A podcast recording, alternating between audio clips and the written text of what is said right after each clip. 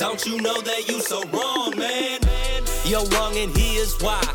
Chris and Greg don't see eye to eye, like none of the time. Robert Covington sticks. I don't care what you think. How is LeBron James the king when he's ruining teams? You're wrong and here's why. Underdog Sports presents. You're wrong and here's why. Underdog Sports presents. Let's go, let's go, let's go. Hey everybody, welcome to this week's episode of You're Wrong and Here's Why. Chris Horwedel joined by Greg Crone. Gregory, how's it going? It's it's a flu game, Chris. My allergies are, are absolutely destroying me. Uh, I've sneezed roughly fifteen thousand times today. Uh, so I'm, I, I, I'm I'm battling through it, but I'm here. Uh, hockey's over, so that that's that's great. I'm happy mm. about that. I can just enjoy the playoffs without having to care about a team in it, so that's cool. Uh, yeah, I don't know. We're, it's sports. We're in sports mode, playoff mode coming up, so I'm excited. Sports. I switched the introduction back this week. Last week I played around with uh, Chris Horwedel with Greg Crone, but I went back to joined by because again, with didn't feel right to me. No, I, I enjoyed joining the show as mm-hmm. if I were a guest. I like that. But that's exactly why I switched in the first place. I felt like uh, I, I felt like I wanted to make sure that everyone viewed us on equal ground. Uh, but yeah, it's just it, it didn't it didn't feel right. Maybe we'll play around with other stuff in the uh, in the future. Who knows? But a little look behind the neurotic brain, uh, the uh, neurotic inner workings of my brain, I suppose. Well, it is amazing when you think about like uh, when you do host the host side of one of, the, of any of the shows mm. that you're on. Like the host side's so much different, and especially like. If you have to whip it around to multiple people and things like that, you gotta like you want to make sure you don't like accidentally favorite somebody. It's it's right. It's a whole thing. You want to make sure Mark doesn't get to talk too much.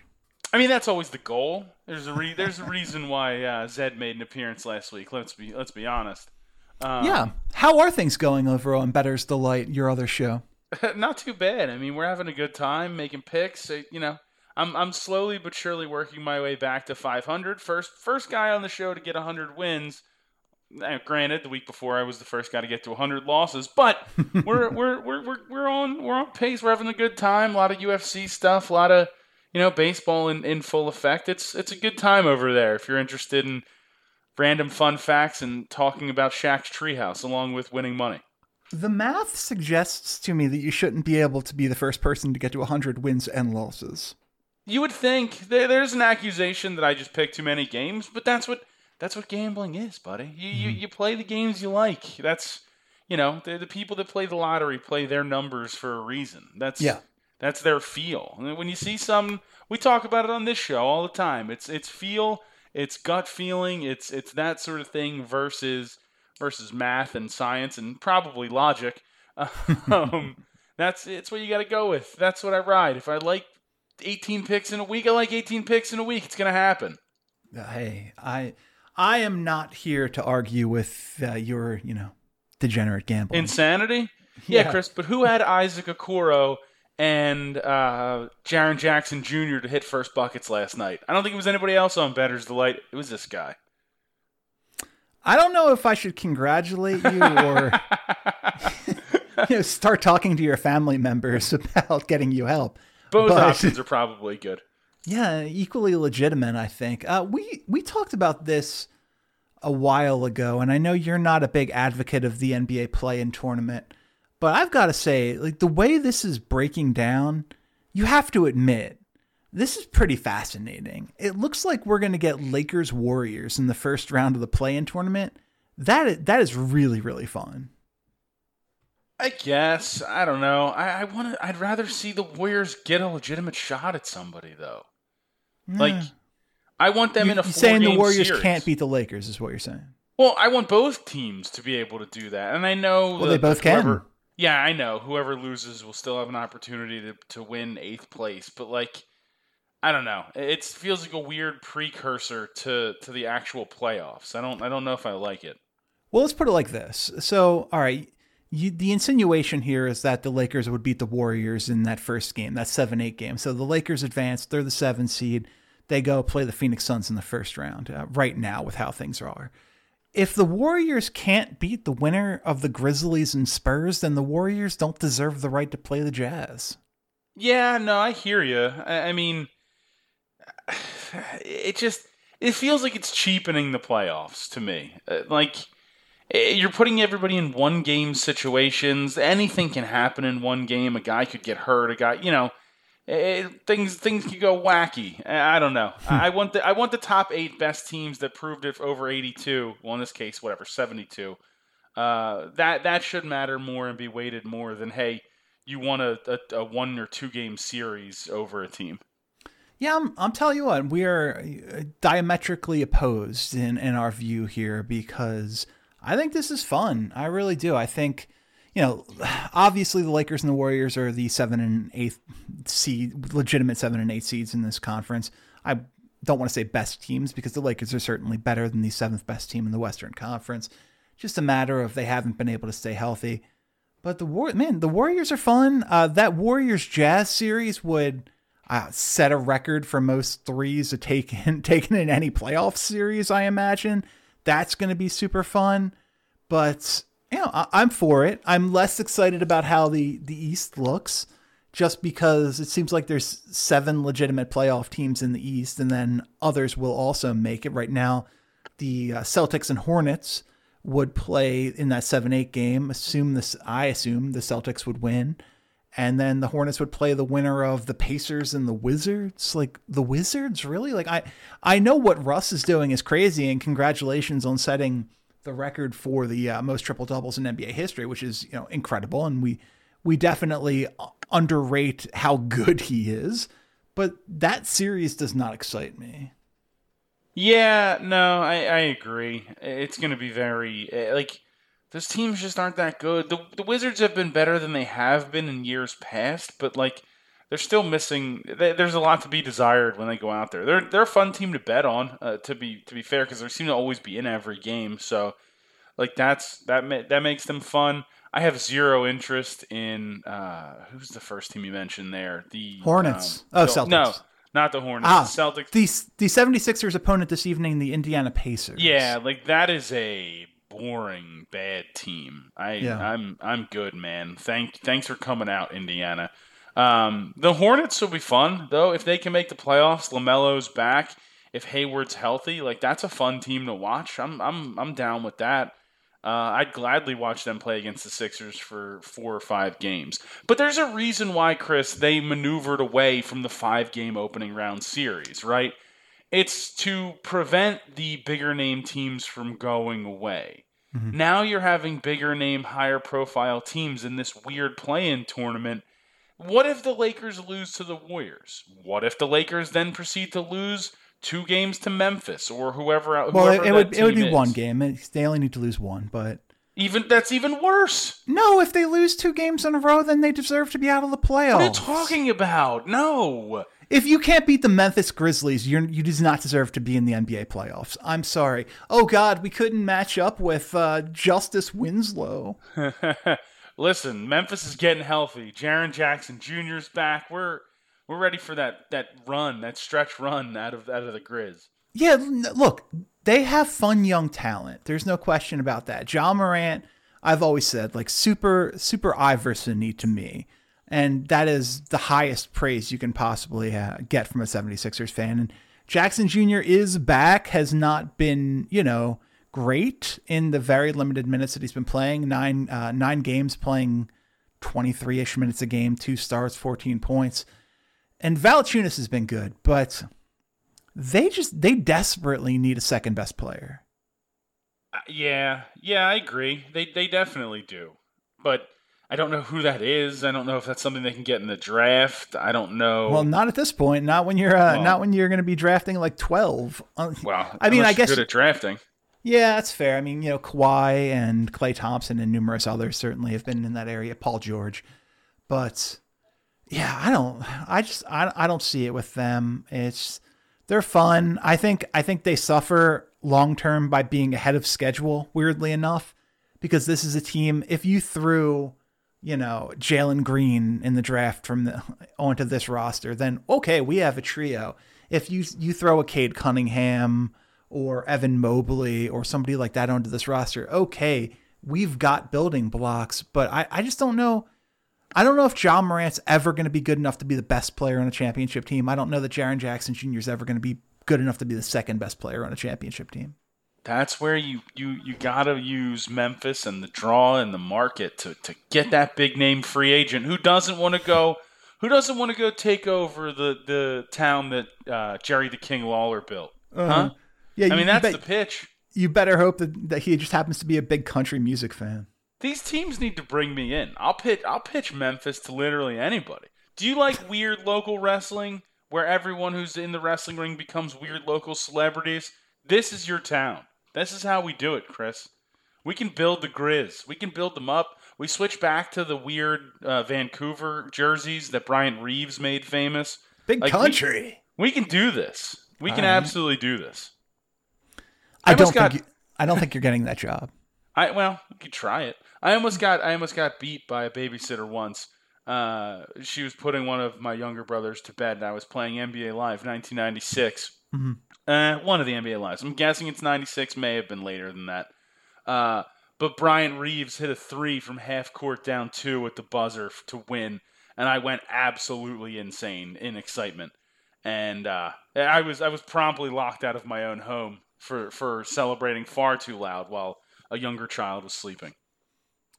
Well, there's a lot to unpack there, but we'll talk about we'll talk about that off the air. I'm looking at the free agents this year that you would be pitching the town that was built by Jerry Lawler too, and uh, you know, I don't see uh, I don't see Chris Paul leaving the Suns. I don't see Kawhi leaving. Although Kawhi's a weird guy, although you know, and a fun guy, obviously. Ka- Kawhi's not going to Memphis. Kawhi's a weird guy. He's not going to Memphis, but I could see him opting out of the Clippers and then just trying to, you know, uh, attach himself to a another team that has a better shot to win the championship.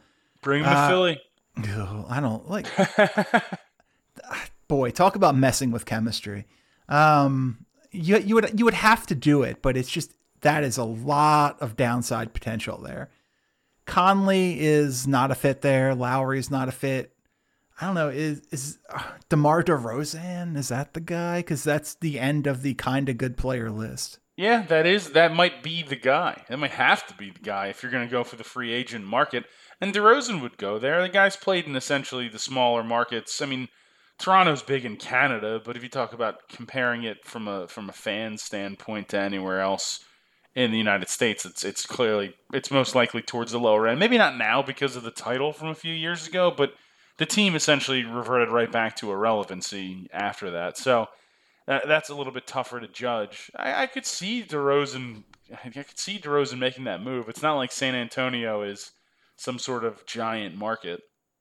No, but I mean Texas is Texas. Texas is Texas. I will give you that. For better and worse in so many ways. um, down the list a little bit, you know, I'm a big Lonzo fan, but Lonzo doesn't make any sense next to Ja. This is just, uh, this is not a great free agent class. Maybe maybe they can lure Robin Lopez to the Grizzlies. That's, I mean, if you're looking for a Lopez brother at this point in their career, Robin's definitely the one you go with. Otto Porter, Oladipo. Yeah, I, I don't see it. I don't. I, I do not see it here. But you know, good luck to I, I suppose you now that you we've given you this job. Good luck uh, getting I don't know Otto Porter and down to Memphis. I mean, Otto Porter is one of the like highest paid players in N F L history. So yes, I get it. Which is an incredible story because he plays in the, the N B A. Well, if you compare career earnings for what Otto Porter's made so far, I think it does put him like significantly higher than most N F L players' career earnings. Oh, I would think so. Uh, yeah. Otto Porter has gotten paid. You know what? The other thing, Otto Porter is a really interesting case of guys who get hated on and get and like people start talking trash on because they're overpaid. It's like, okay, somebody offered me a ton of money and I took it. That makes me a less of a basketball player. I look forward to going back to a time, you know, let's just go ahead and call it next year when the U's of the world aren't calling and offering Otto Porter these giant contracts and he gets a reasonable deal and we can go back to appreciating the basketball player Otto Porter is rather than talking trash about the contract Otto Porter has. Well, it's because people just like to complain. I mean, I'm one of them, hand up. I'm the first, I'm the first one to admit the ability to complain about something is is arguably one of the best things in the world. Like, mm. I'm not. I mean, you're a sick man. You're a sick, I, you're I understand that. You you laugh, but I mean, there was a reputation at a former wireless company that I worked at, where essentially the word was, if I wasn't complaining, I wasn't working hard enough, because mm. that it, you can always find the fun in the in in the complaining about whatever is going on.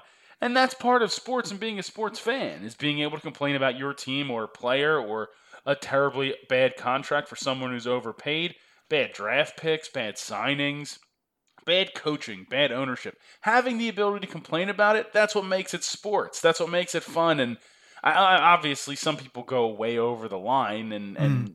you know, you down you you shoot down how good Otto Porter actually is at basketball because John Paxson gave him too much money. You know what I mean? Like, right. that's that's tough. Right. No, agreed completely. Um, I don't even know if John Paxson's the guy. Maybe was it the Wizards that gave him too much money, or he left the Wizards to go to the Bulls for too much money? Look, I was just yeah. It, he, he did leave, he did go to the Bulls and get that big contract, but yeah. So it was John Paxson. Okay. Uh, speaking of that, that organization, they are in the absolute worst position of any team with this play-in tournament, excluding the New Orleans Pelicans, who I'm still not convinced Adam Silver is going to bump the play-in tournament up to five teams to accommodate uh, accommodate the big fella being able to p- potentially play in the playoff should his finger heal in time. But the Bulls are in the worst spot. You know, they went all in on that trade for Vucevic at the deadline, and they are sitting there at the eleventh seed in the East, out of the play-in tournament, three games back of the Wizards. That's a bad spot, man. Well, the only thing helping them is the fact that Beal's been out, and Beal's going to remain out for a little bit longer with the tweaked hamstring. Like, that's the only thing giving them any sort of chance. Because as good as Russ is, and as good as his ability to get triple doubles is, the, you need the team around you to win games. And I don't know how well built. Like, there's only so many buckets Alex Len and, and Rui Hachimura can get around around Russ. I, I that that gives them a little bit of hope with what four games remaining, I think, in the season going into tonight for most teams. Yeah. Um, that's it's a it's a tough it's a tough spot to be in for the Bulls. I, I it's a, they went all in for Vucevic, and and I know Zach LaVine missed some time. Like, they, they kind of just got the, the the short end of the stick here. It's a tough one. The uh, the Wizards, man, they are scoring points as of late. I'm looking at this uh, their recent schedule, and it seems like, you know, and this is a, a mix of wins and losses here, pretty even. I think it's five and five over the last ten, six and four over the last ten. But, you know, they one hundred twenty-four, one hundred thirty-three, one hundred thirty-one, one hundred thirty-four, one hundred fifty-four, one hundred twenty-four, one hundred twenty-two, one hundred sixteen, one hundred forty-three, one hundred nineteen, one hundred twenty-six, one hundred eighteen, one hundred nineteen, one hundred twenty-one, one hundred seventeen, one hundred twenty-three. We have to go back one after that, one more, two more, three more, four more, five. S- we have to go, yeah, basically like fifteen games back to find a game when the Wizards did not crack one hundred points. Yeah, I mean, they, they can definitely score, and with the way Russ is able to distribute the ball, like, he he puts these guys in the position to, to put up points. Like, that, it's definitely there. The problem is they don't play a lot of defense. So, yeah. Despite scoring all those points, it's not it's not always necessarily facilitating wins, you know? That's, Where do you stand on Westbrook? Thing. Uh, so early early on in the, the Better's Delight world, there was an argument that came up that in a vacuum, who was a better player, Steph Curry or Russell Westbrook? And it's, to me... Define, really, the, define the parameters of this for me. I don't know. They're in a vacuum. Airless, sealed tight. I I, I don't know. I understand I, was, I understand what a vacuum is. Thank you. But but what are the parameters for determining I, who the better player is? I, I There really wasn't anything purely set. I guess it was just overall, like, individual skill set. Take team success out, take everything else out of it. Uh, but who is the actual better overall basketball player? Mm-hmm. Like, just the individual out there. And it's it's an interesting debate. Now, I'm going to side with Steph Curry just based on the shooting ability, his his ball handling. You know, obviously, Russ has some advantages when it comes to being able to pass. He rebounds, obviously, better than Steph, and obviously he can score, too. It's It's... It's a it's a it's a really tough one, and then you kind of take into account, which kind of launches away from just individual success, but like the overall ability to win. Right. Like Steph's Steph's teams win. Russ's teams never got over that hump, right? And, but not only that, Steph's teams win with Steph as the best player, you know, leading, you know, with the exception of, you know, arguably one year when Durant was there. Westbrook's teams don't win when he is not even the best player. Yeah, it's it's it's it's it's a really really tough argument, and I like Russ. That's like that's the part where uh, uh, Mike would always call, "Oh, you, you guys just don't think Russ is that good. You don't like Russ." It's like, no, Russ is a very very talented basketball player. Yeah, the issue becomes in the team the team aspect. Yeah, he gets the assists, he gets the rebounds, but like. The team doesn't always win, and I don't know what the root cause of that is. Because he's been on great teams. I, I mean, you you look deeper into that. Um, you're you're looking deeper into that, like O K C team that blew the three one lead. You have the O K C team that lost in the finals. Like those teams weren't as deep as they probably needed to be to win those championships. But I mean, like that. Yeah, they were good teams, though. They, They were really, really good, and you had Durant and Westbrook, and I know Harden wasn't the Harden that he is now, but he was still Harden. Like, that guy still existed on your team. Center being Nick Collison probably didn't help, but, like, it it it's hard for me to it's hard for me to say that Russ is a bad basketball player because he's not, but it's it's also hard for me to put him in the upper echelon tier of players despite all the individual statistics because his team doesn't do enough. Yeah, I just think we we're really underrating a guy that is, you know, and not when he was young. We're talking about a guy who twenty-eight, twenty-nine, or twenty-nine, thirty seasons, all of a sudden, oh, he's going to average triple doubles four out of five years over the past five. And this year, twenty-two, maybe twelve and twelve. That is bananas. Yeah, he's he's unreal. Like, his ability to put up stats are unreal. You don't see, you've never seen guys be able to do this outside of, what, Oscar Robertson? Well, no, as of right now, you've never seen anyone do what he's done. Yeah, it's it's extremely impressive, but it doesn't always lead to being the winner. I did like his response, though, when somebody asked, somebody asked him recently um, about... like winning championships, and his response essentially was, dude, I grew up in the hood. Like, making it to the N B A was my championship. And that's that is a really good perspective for him to have. Like yeah. and and he's not wrong. Like, he essentially was able to fulfill his his lifelong dream and get, you know, get out of whatever the hood means for, you know, for him, and and that's awesome. But those accolades that are people are going to eventually judge you by, it's going to be the titles. It's going to be the team's success that ultimately keeps him out of the discussion of being one of the best players ever. You know what I mean? Do you think he's a guy with a focus problem sometimes? Because I look at that twenty sixteen twenty seventeen season where I believe he won M V P, and you know he averages thirty-one point six, averages uh, ten point seven rebounds, ten point four assists. But what's really interesting to me is he shoots thirty-four percent from three on seven point two attempts a game. That is easily a career high in both of those categories, as a matter of fact, attempts and percentage. And at the line, he shoots, he gets to the line ten point four times a game and makes eighty-four percent, which is, again, by a decent amount, a career high. What happened after that? Why has his, why did we go from eighty-four percent at the line to seventy-three to sixty-five? What's going on?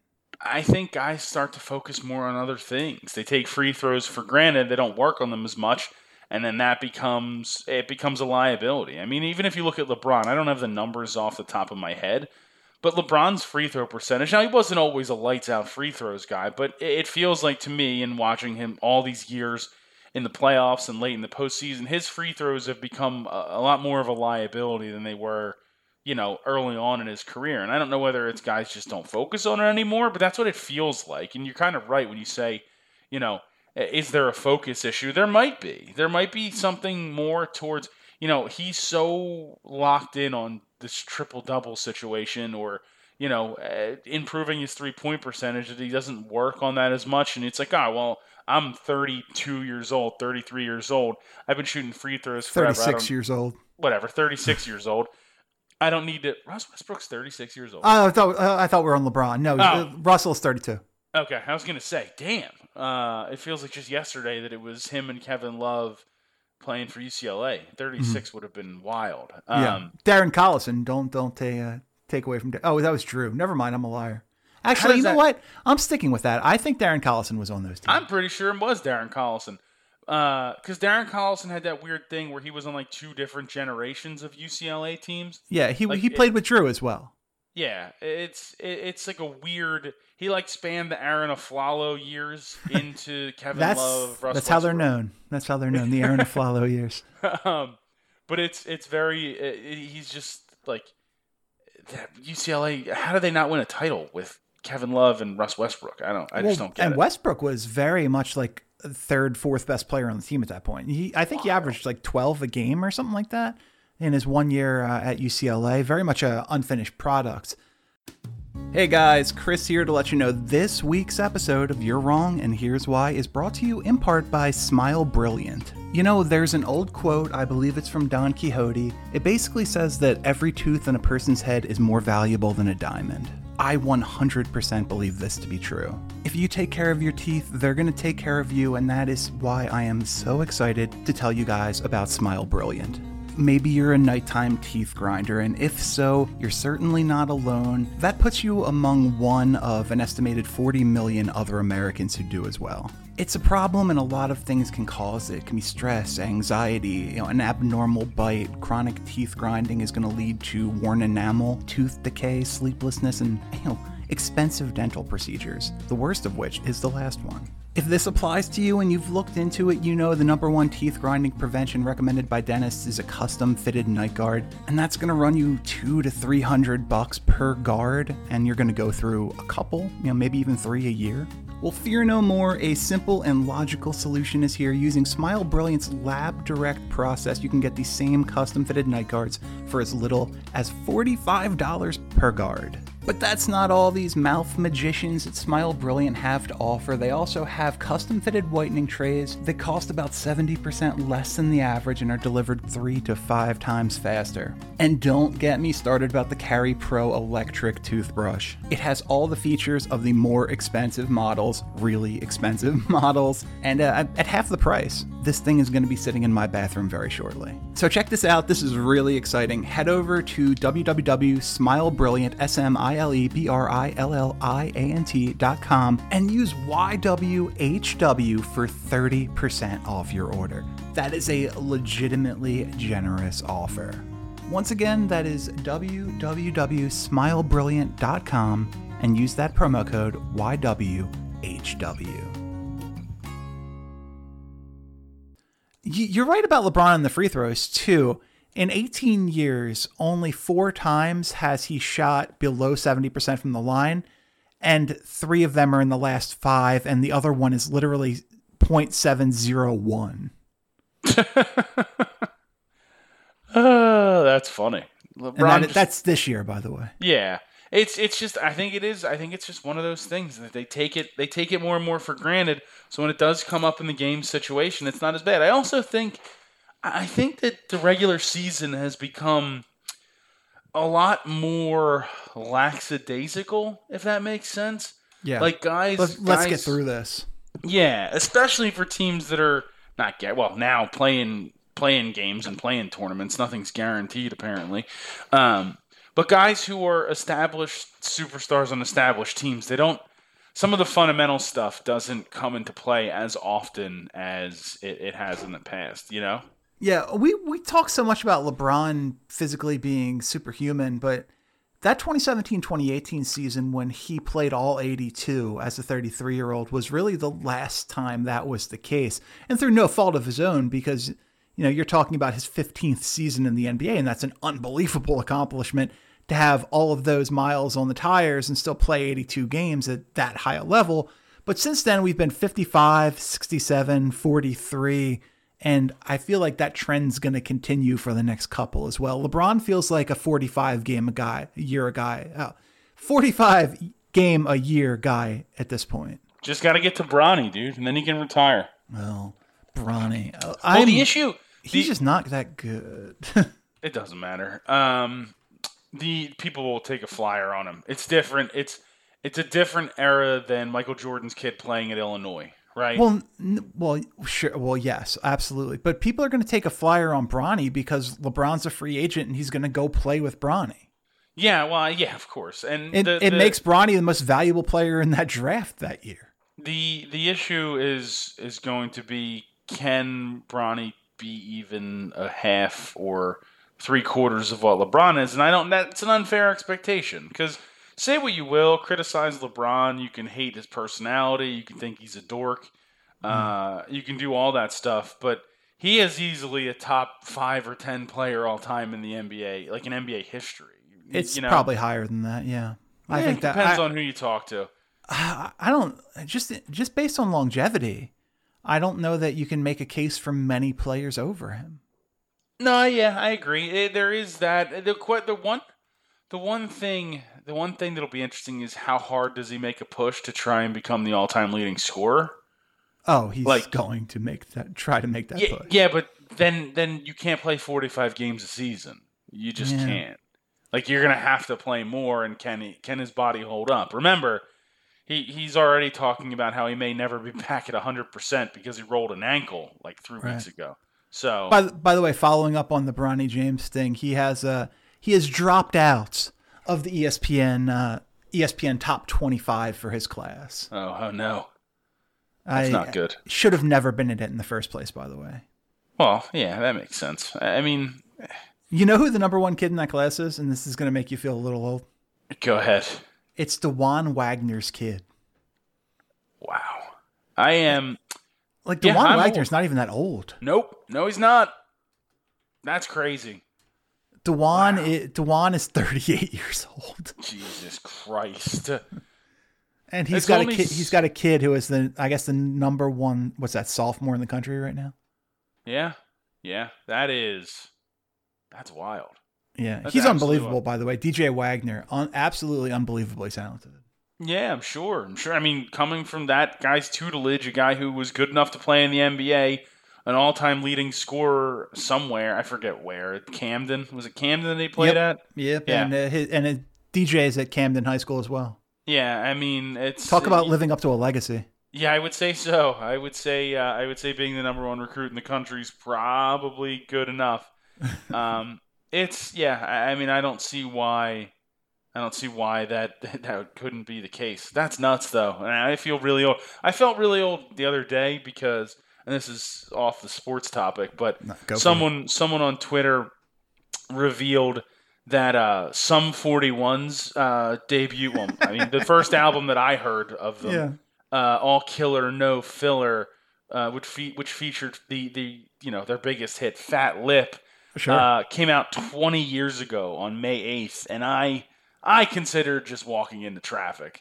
I remember buying that at, at Target uh, in the Metroplex like twenty years ago. What what happened? Where did the well, time go, Chris? Well, and how about The Simpsons being in season thirty-two? Yeah, yeah, I don't like it, buddy. I don't like it. Actually, there are some days I think about, like, you know, I mean, because I've seen my neighbor when I was growing up across the street. She, uh, her family would, um, uh, they recorded The Simpsons like every Sunday on like V, on like V H S tapes. Mm-hmm. So they just had V H S tapes, just tapes and tapes and tapes of episodes of The Simpsons. I'd go over there, I'd borrow a V H S tape, burn through eight hours, go over, borrow, and it would just be nonstop, dude. I knew, I knew Simpsons episodes, especially early on. Like, we're talking, this is, you know, sixth, fifth, sixth, seventh, like in the that. age group where I probably shouldn't have been watching The Simpsons if we're being perfectly honest, but uh, I, I would I would watch them and, and just that stuff's ingrained in my memory. I, I sometimes consider turning on like Disney Plus and just starting at like season fifteen and let's just see where the world takes me. Oh, you know what's funny? I uh, I've you know I'm a go to sleep watching T V shows guy. I've been watching them on my iPad recently. And I've been getting through Mythbusters. I'm about I'm about done Mythbusters. And I, I told Alexa the other day, I think I'm going to start at season one of The Simpsons. That's going to be the next thing I'm going to watch to go to bed, and dude, it, it will it will carry me for a while. Oh yeah, dude, I'm in I'm in this world this weird thing with Paramount Plus. So why do you have Paramount Plus? Talk about uh, a garbage streaming service. I have. There's a couple different reasons. The Nickelodeon stuff's cool. I spent a while watching Are You Afraid of the Dark? No big mm-hmm. deal. Um, no big deal. None, none whatsoever. Great. No. That was a, that's a great show. I'll give you that. Yeah. Well, it was a great show. It's not a great show. They event. They event. Yeah. It eventually gets a little bit too too much. But the first the first couple seasons are like just childhood nostalgia stuff, and that's what a lot of the Nickelodeon stuff is. And then uh, they they announced that they were doing the Real World Road Rules All Stars Challenge season, uh, and this is just these are all the people that I grew up with. Yeah. So like. It's you're uh, you're looking at people who starred in this show between like two thousand two to two thousand ten, and I don't know how familiar you are with the challenge, but the challenge no, not was, at all. The challenge was an unreal, like you talk about just stupid reality T V drama with weird competition and voting mixed in, and what Paramount Plus offers outside of this current season, which I cannot wait for Thursday's new episode. uh, and I love the fact that they're doing it like that. They didn't just drop everything at once, doing it individually every week. I mean, really, it brings me back to like ten o'clock on Tuesday nights back in the day. Uh, but they also have old seasons of the challenge. So it's weird because of streaming rights issues, and I don't know what the situation is, but like they don't have the first ten seasons of the show mm. on there, which gets super old school. Uh, but it starts at like season eleven, and there's things that are weirdly edited out of episodes. Like the most memorable challenge moment of all time, C T threatens to eat Adam's head in a giant fight at the beginning of the Duel two, and um, those those first two or the second and third episode of the season just like don't exist on the streaming service, which is a little weird. Uh, but that that it is what it is. But I've been during the day, like I'll work, I'll be on the phone, or and in the background. I just started at season eleven, and I've just been watching. I'm like, I'm on like season seventeen now. One of the seasons isn't on there. I'm sure there's some sort of issue, but I'm on like season seventeen or eighteen now. Over okay. the course of like literally two weeks of just watching the challenge, and it's just so dumb. I I continuously accidentally spoil the season for myself because I'll Google one of the competitors' names, and like it'll pull up. There's like an entire Wikipedia de- dedicated to like its own Wikipedia. It's not on Wikipedia. Dedicated to the challenge. And like has people who what seasons they were on. I'll accidentally spoil a season, then I'll be mad at myself. So I'm trying to avoid the spoilers for the ruins uh, this season, but we'll see what happens. But yeah, that's why I have Paramount Plus. Well, in a world where uh, there's something for everyone, we do have a, a t- we have a show on the network called M T V Challenge Accepted, hosted by Zandrick, and uh, he recaps all of the challenge episodes. Been doing it for a couple seasons now. Yeah, so there is there is really something for everyone. And hey, uh, while we're talking about streaming services, let's let's talk about this. And we ha- we do have to say up front that we received compensation for talking about this, uh, F T C guidelines and all of that. But you know, in, there was no there was no stipulations for what we had to say. We were not told, hey, we're going to give you money, so uh, talk about this and say it's great. No, they said, hey, you know. Here's a login, check this out and tell us what you think, be honest. And, uh, you know, that that is Curiosity Stream, a really fun streaming service that we've come to, uh, we've come to find out a lot about over the last couple of weeks. Like I said, we, we were sent a complimentary login and it has got, I mean, talk about thousands of, uh, documentaries. It's, I, w- I was shocked by how big, uh, the content library was. Yeah, I mean, I, I agree with you. If you're into, like, literally, it's kind of everything. You have a, a whole bunch of different topics, and it's a lot more, like, informative stuff, which I, I liked. And mm. I spent, I've spent a lot of time watching a lot of, like, war history stuff, which is yeah. cool. Like, I, I, I, I like... Uh, We're both really big documentary fans. Yeah, exactly. Well, there's that. But, like, anything when you talk about, like, World War One, World War Two, like, that sort of stuff... Uh, really, any sort of army stuff. That is, that's the stuff that you're gonna get. You're gonna get me hooked into, and like listening to conversations or, or, or people discuss like those time periods. Right. It's it's a ton of fun, and there's a ton of content on there with, with that for sure. Yeah, there's a lot of there is a lot of sports stuff, but also you know nature, science, history, basically anything that you're interested in. There's something for you, and one of the really good things about it is they do try to make a, a real effort to have educational content for kids. And I think all too often we fall into this habit, uh, you know, as this generation of just kind of being like, oh, here you go, guys, uh, sit in front of this and watch this and, you know, occupy yourselves for a couple of hours. Maybe that's a cartoon or something like that. But this, this gives a lot of really good, uh, really good shows, really interesting and engaging shows for kids to watch and actually learn while they're watching television. Yeah, I couldn't agree more. I know with, with my kids, we, we kind of, you know, we can only watch so many uh, animated movies over and over again before it's like, I'm going to lose my mind. So using using CuriosityStream and being able to, to show them a couple of different things. One of the things that uh, we looked at is uh, there's there's a thing called Seasons of the Forest. And essentially it's mm. they, they go back and forth, you know, sort of monitoring a forest over the course of, of a year and then a couple years.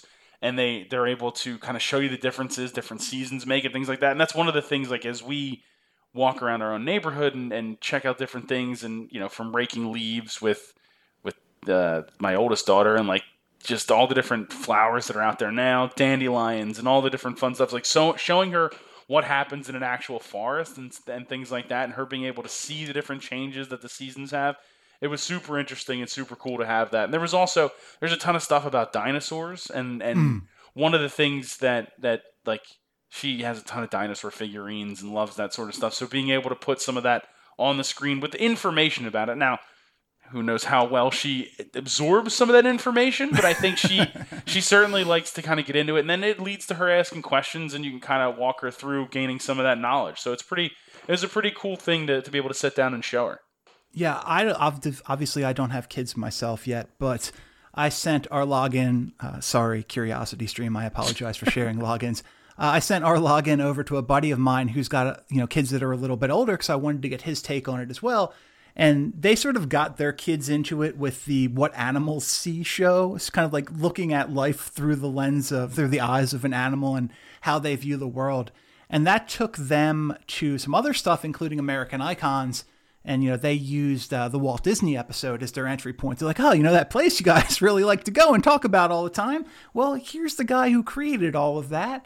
From that, you know, they get to watch the Babe Ruth stuff and even learn about, you know, George Washington. Yeah, man. I uh, I also I also kind of dug into the American Icon stuff a little bit. Uh, the episode on F D R was actually pretty pretty informative, and some of the stuff that I really didn't know. Like, I should know this. I'm I'm old yes. enough. I'm old enough to know that, like, F D R didn't grow up having polio. Turns out, right. Not the case. Turns out he got it when he was like thirty-nine years old. Uh, didn't know that, which is interesting. But I, I was able to find that out watching American Icons. And um, with, uh, I was watching, like I said before, just getting getting into, you know, some of like the, the war stuff and things like that. There was a thing called Spies of War on there that had four episodes. And it's like, all about that. One of the episodes was about like D-Day spies, and it was the Spanish, the, the Spanish spies that were in there uh, spying on like the, the French and German forces. It was it was wild. They had um, uh, who the heck are the people who uh, they did spying for the Russians from Brooklyn? They were the the two. The Rosenbergs, maybe that that might be the name, and I can't. Spoilers. Eh, sorry. Well, I mean, they're they're famous, well-known spies, and they were ones that were called out relatively early. But like, getting a lot of the background on a lot of that stuff was super cool, and it, it's definitely like information, like I said, that I should know at, at thirty-two. But uh, right. Definitely getting it from CuriosityStream was awesome. Yeah, the Thomas Edison episode is also really good. The Twain episode. There's a lot of really fascinating stuff. I was watching it on my Apple T V. What were you watching it on? Uh, my Roku T V. Okay, because it's available on uh, basically every platform. You get it on Roku, Fire T V, Apple T V, Android T V, uh, and you know, and on Android and iOS, all that stuff on the computer. So if if you're interested in it, there's something for you, uh, and there's you definitely have a means to watch it. Also, like I can't get over this because we were talking about uh, you know another streaming service. Let's just go ahead and call it Paramount Plus earlier. I think it's like twelve bucks a month or something like that. I forget exactly what it is. God knows that's pretty much par for the course for a lot of the streaming services now. Uh, CuriosityStream is twenty bucks for the year for for the H D version. And with our promo code Y W A H W, it takes twenty-five percent off. It drops down to fifteen bucks for the year. Like I look, look, we got a year for free. I will probably have this moving forward. I mean, as I'm, you know, as I've scrolled through a lot of the stuff, there's a lot of, there's a lot of interesting things on, on the platform. And for, for that type of price, I, you can't really beat it. I'm a guy that uh, set it and forget it kind of thing, but right. fifteen bucks for the year, that's an e- that's an easy one for me for all the, the value and the documentaries and things like that, that I'm going to be able to watch. And you can go up to the four K plan too, uh, that drops to uh, fifty-two bucks for the year. With uh, with that promo code Y W A H W. Okay, you were watching the spy stuff. You you were watching the the war stuff. I like I couldn't take myself away from from Deep Ocean with David Attenborough. I love all of the Attenborough stuff. I love all of the nature stuff. Um, but I'm just I'm fascinated by the ocean, and I always have been. I told you via text earlier. I think there's an alternate reality where I'm an oceanographer instead of talking into a microphone right now. I, I'm just I'm fascinated by it. They go they go into like Challenger Deep and the Mariana Trench, some of the deepest places on Earth, and it's just it, it all fascinates me to no end. One, because like this is an alien world down there. Basically, you look at these creatures that have evolved to survive seven miles under the under the sea, and they are they are aliens, man. They are, you're talking about basically everybody's blind. You know, if they do have eyesight, there is okay. When you get into, you get into like, I guess it's like three miles underwater, you can barely see the light up top. And that's when we get into a lot of the bioluminescent fish, the the fish that have have evolved to light up for various different reasons. And why a lot of them do it is basically, it's bizarre to say, but the light actually acts as a camouflage, because when you're looking at them from below, they kind of blend in. You don't see their silhouette as much because they blend in with the light above. So, you know, these smaller fish use that as a way to not be eaten by larger predators. There is another fish that, because of this, has evolved to its eyes point upward so that it's always looking above it. And it's it has this green film in its eyes that they've naturally evolved to I get it uh it filters out bioluminescent light. Like it that's just fascinating. Like okay, here is here's one thing that happens. You you've you've evolved to be bioluminescent to to avoid predators, and the predators have evolved to deal with that. It's cr- like I'm they're all and they're all aliens. Every single one looks like something you would see in a horror movie. Oh yeah, dude. Anything with the ocean, the deep ocean especially, is literally terrifying. I can't watch it because I'll end up never going into the sh- the shallow part of the ocean again. Uh-huh. Just in, in in the chance that one of them fish with the lights on it's going to just show up out of nowhere by accident. So I'm out uh, on that, but it yeah. is certainly interesting. And I think the coolest thing is, you know, when you talk about like going into the Mariana Trench, the deepest place on the planet, seven plus miles underwater.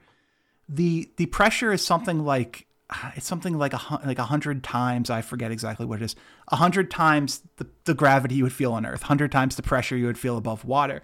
And they do an incredible uh, incredible experiment where they basically take this steel ball and they subject it to the kind of pressure that it is on at the bottom of the sea, and the steel ball just ruptures. And yet fish have evolved to live down there. It's nuts, dude. It's absolutely I, I, insane. I and and then there's oh god, they the uh, I believe it was uh, the Chinese scientists. They had the, this camera and they basically just like baited it and they wanted to see what was at the bottom. And you know, a lot of them are just like very very basic life, uh, what you know, very small small stuff. But then you know, there's this there's this weird fish, and a little bit higher up, like they're you're just looking at this camera forever, and oh, all of a sudden there's a blind shark. A blind ten-foot shark that lives five miles under the water. It's the thing. It's the stuff of nightmares. Yeah, I'm out. I'm out on the ocean. I might, I don't even need to watch it. I know I'm out.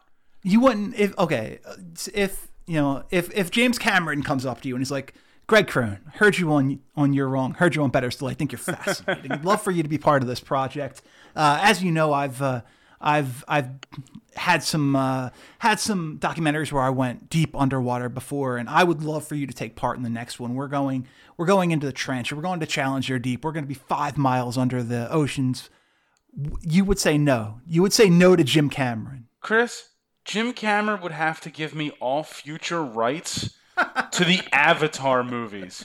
I would need all of the future rights in perpetuity, so my family and whoever else after me gets to benefit off of uh, Avatar twelve that, Cam- uh-huh. that Jim Cameron's kid makes, because not a chance. Not a chance. Buddy, I can barely survive walking in like a crowd of people, like a crowded stadium, without freaking out. You want to put me in a submarine and send me down to the Marianas Trench, dude?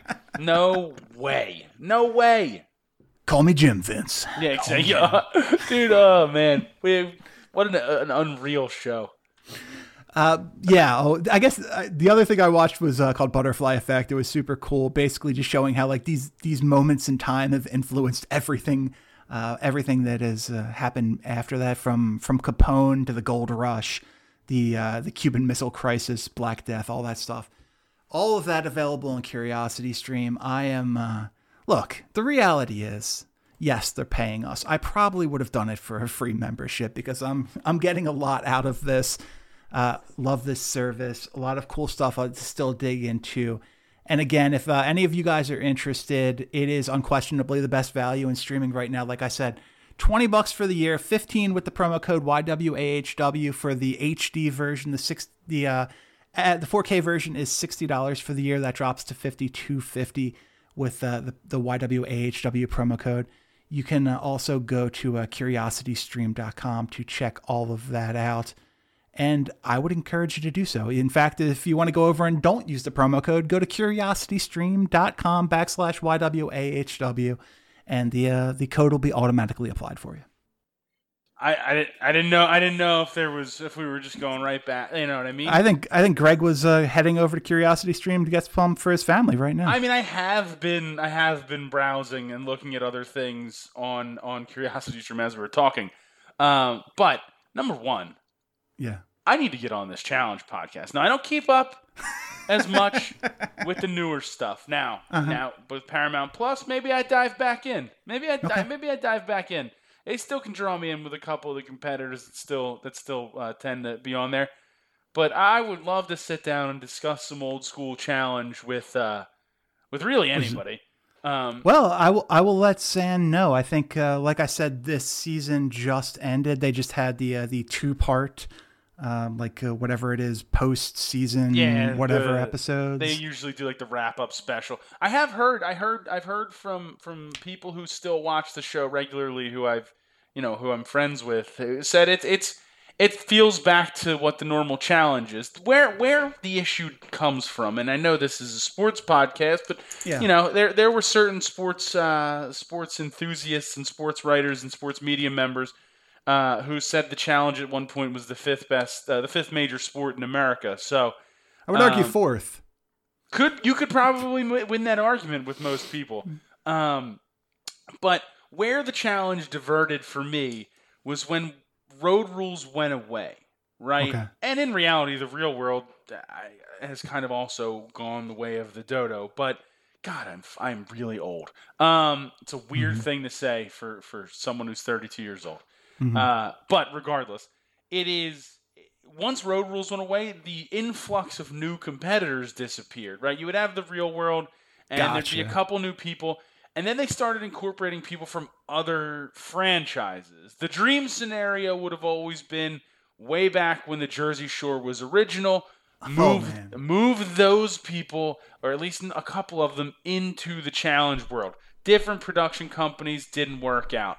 Now, they eventually incorporated people from Are You the One, which is some weird dating show. They eventually incorporated people from Big Brother, I think, maybe. Like, it, it's very bizarre, and they, I kind of fell out of it uh, because of stuff like that. I knew less and less of the people that were coming because I didn't watch those other shows. Like, I right. watched The Real World Chicago. I knew Anissa from Real World Chicago. When she came on to the challenge, I was like, oh, shit, there's that girl from Philly who was on Real World Chicago. And it's now on the challenge, and now I'm now it's fifteen years later, and she's still on the challenge. Like, yeah. like life that, is going well. I, you'd be surprised. Um, it is funny. Like uh, again, I was doing research on people from old old seasons of The Real World, like Kyle Brandt, who's on the N F L Network. That guy mm. was on Real World Chicago. Mm-hmm. Uh, the one girl, Kara, who uh, was on The Real World Chicago. She works for Q V C now. Like, some of these people actually, like, branched off into, like, serious, like, careers. Mike DeMiz, arguably, arguably the most famous Real World alumni of all time. That that man became W W E champion. Well, if I remember correctly, uh, Kyle Brandt was college roommates with a buddy of the show, buddy of the network, Ross Tucker. Ah, I, I did not know that. I believe that is correct. I believe they played. Uh, I believe they played together. Huh. Interesting. So Kyle Kyle Brandt has a legitimate background. He just went a, a illegitimate route. Oh no, yeah, no. I'm not saying that Kyle Brandt isn't isn't a well uh, a well credentialed man when it comes to, to covering football. It was more of a it was more of just an interesting thing to like. Some people you talk about like, oh, they end up being reality show lifers. They end up being like just kind of, hey, we're one and done sort of thing, and they disappear off into the mm-hmm. to the distance. But it's it, some of some of the people come out came out of these shows and eventually built. They built brands, they built names, and they sure. it's it's crazy. It's and now you would think it would be even easier, but the problem is, goddamn, this is a sports show. Uh, That's fine. Pro- I mean, it's a sports show, but we talk about entertainment stuff all the time. But the, the the issue becomes is now it's so much harder to get people's attention. Like the Real World doesn't oh, yeah. have that draw anymore that it did because of other reality television. Like we talked about about Paramount Plus, but one of the one of the big things that they launched when Paramount Plus started. Was they had this Real World Season one reunion, right? So we're mm-hmm. talking about the original uh, cast of The Real World, the first season in New York, and they had they filmed it during COVID, which was actually kind of crazy because there's a kind of a weird twist in in it, but it's a couple of episodes, and I don't know how long they filmed it for, a week or whatever it was, that they all went and lived in New York City back in the original Real World house. But like, and granted, I was way too young to watch that episode live, but I recognized some of the names from the challenges, some of the people. Like, going back and watching that, it's a weird thing. And I don't know what it'll be like in twenty years for people now. Because right. the way entertainment works and the way celebrity works and popularity is so weird and sort of not fleeting. Because, believe me, nobody gives a shit about most of those people from the real world. Like, they're not famous people now. So well, that, well, some some have transcended for sure, though. Well, yeah, of course. I mean, that that's definitely happened. Uh, but... Like, I don't know what that's going to look like twenty years from now. It's right. weird. It's weird to me. I don't know. Yeah. I can't put what, a finger on what's it. What's the equivalent? The It's like, you know, Instagram and TikTok stars now. Yeah, like, how, but how, how long can you entertain YouTubers people with taking, like, taking pictures of, like, the beach that you're standing on? Like, what's the longevity of something like that? Look, I don't get it either, but... It, you know, and maybe it's just God, a, that, that's well, and there's that's entirely possible. It's just not our demo, but. Yeah, no, I, I, I don't, I don't know. Media is the, the availability of putting yourself in front of a camera and the ease of putting that on the internet has entered us into a new and bizarre world of media. Dude, I do sometimes think of the people that go like super viral for dumb things. Yeah, like they end up in, and not even like I'm not even talking like the Karen stuff or the people who do like blatantly like. Arguably awful things on and get filmed doing it. I'm talking about like, like just like a dumb kid in high school who does something. Like let's take, let's take the. the I'm trying to think of what the best example is. I, I don't know. It doesn't matter. But you you know what I mean. Like somebody who does something mildly embarrassing in high school, mm. and instead of it just being like, hey, Greg, Greg, I don't know. Tripped and fell and shattered the glass of a fire extinguisher case in the middle of class. Well, somebody was rolling, and now that, that video has one point five million views on YouTube. Like, oh, in the first hour, absolutely, yeah, yeah, in the like, first hour. When in the past, like the worst thing that could have possibly happened is like, oh, Bob Saget's going to talk about it on America's Funniest Home Videos. Exactly, and that's if somebody had one of those giant camcorders that put you could put the V C R tape in. Yeah. Like it, to me, I, I just like. What is the after effects of something like that? Like mm. how, how embarrassed are, or can you live in the world of oblivion, like obliviousness to it? Like, like I can tune out social media very easily. Like I choose to go on Twitter. I don't have it thrown in my face. I choose to post on Facebook or post on Instagram, which is relatively few and far between because it's just not the medium that I like prefer or like. Sure. But like, For the ki- for the people who where that's like their entire life, like all of a sudden you see yourself being you're you're like trending on Twitter for doing something dumb. That's got to be the weirdest feeling in the world. Yeah, but at the same time, I think with a little bit of time passing, you realize, oh, that was a fleeting moment, and ultimately nobody gave a shit. That's true. It is true. With the way the thing that everything cycles now, things do move very quickly in and out. Like by so. the time, by the time you actually get it, yo, I heard about some funny video on Twitter, and now by the time you actually find it, there's forty other idiots who are trending for something stupid. And there's seventeen hundred reaction videos. So it's not really your, you're not, you're trying to find the original video, but it's just some guy with a microphone reacting to the video. Mm. And that got one point three million views. It's craziness, buddy. It's a crazy It world. is. It is. Well, it is. And for a lot of reasons, the last thing I want to talk about in this crazy, crazy world is uh, a sports-related topic, Gregory, and that is the return of Tim Tebow to the National Football League. What are we doing?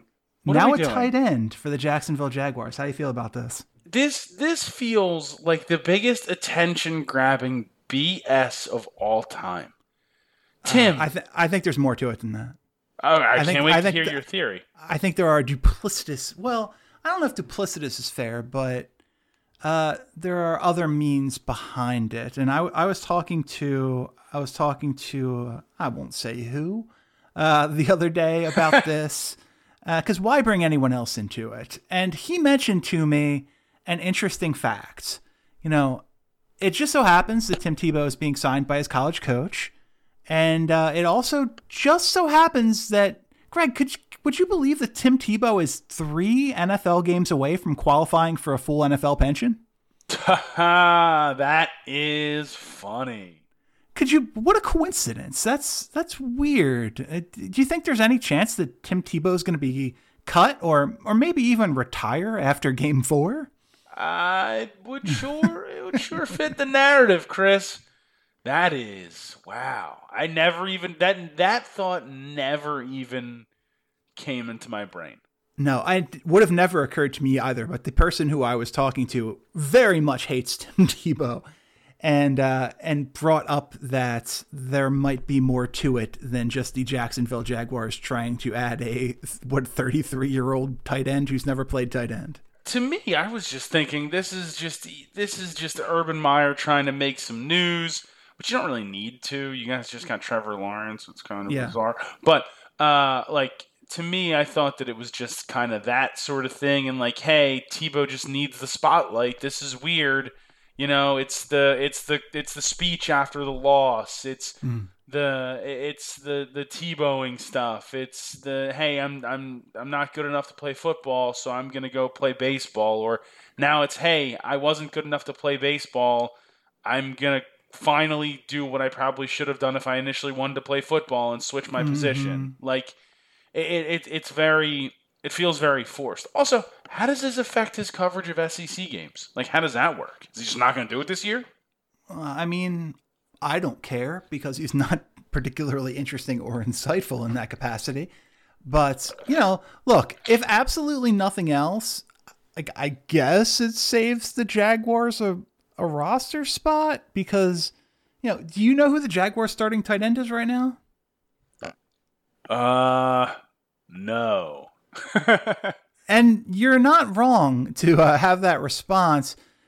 E S P N depth chart has Chris Manhertz, the uh, top, the starting tight end for the Jaguars, followed yeah, but- by James James O'Shaughnessy and That's Luke Farrell. I was, th- I was thinking of O'Shaughnessy. A, a bunch of people who are quite frankly not that good at football. So look, if if Tebow is the third string tight end and the third string quarterback, I mean, you could you could save a roster spot if nothing else. Yeah, it's true. It's definitely true. I don't know. What did you what did you think of this Jaguars draft past Lawrence? Were you surprised they grabbed uh, Etienne in the first round? No, really. So as as a man who bet over two, uh, over one and a half running backs in the first round, I was happy with the Travis Etienne pick for uh, for the Jacksonville Jaguars. But I, I think it's interesting. It's an interesting move since what they had uh, last year, and the, his name is of course escaping James Robinson. Yeah, James Robinson. Um, he, you know, he obviously had a pretty good rookie season. Hit some injuries towards the end of the year. The question it becomes, though, is is Urban Meyer wants to do Urban Meyer type things, and you're pairing two guys that have had serious success in college together.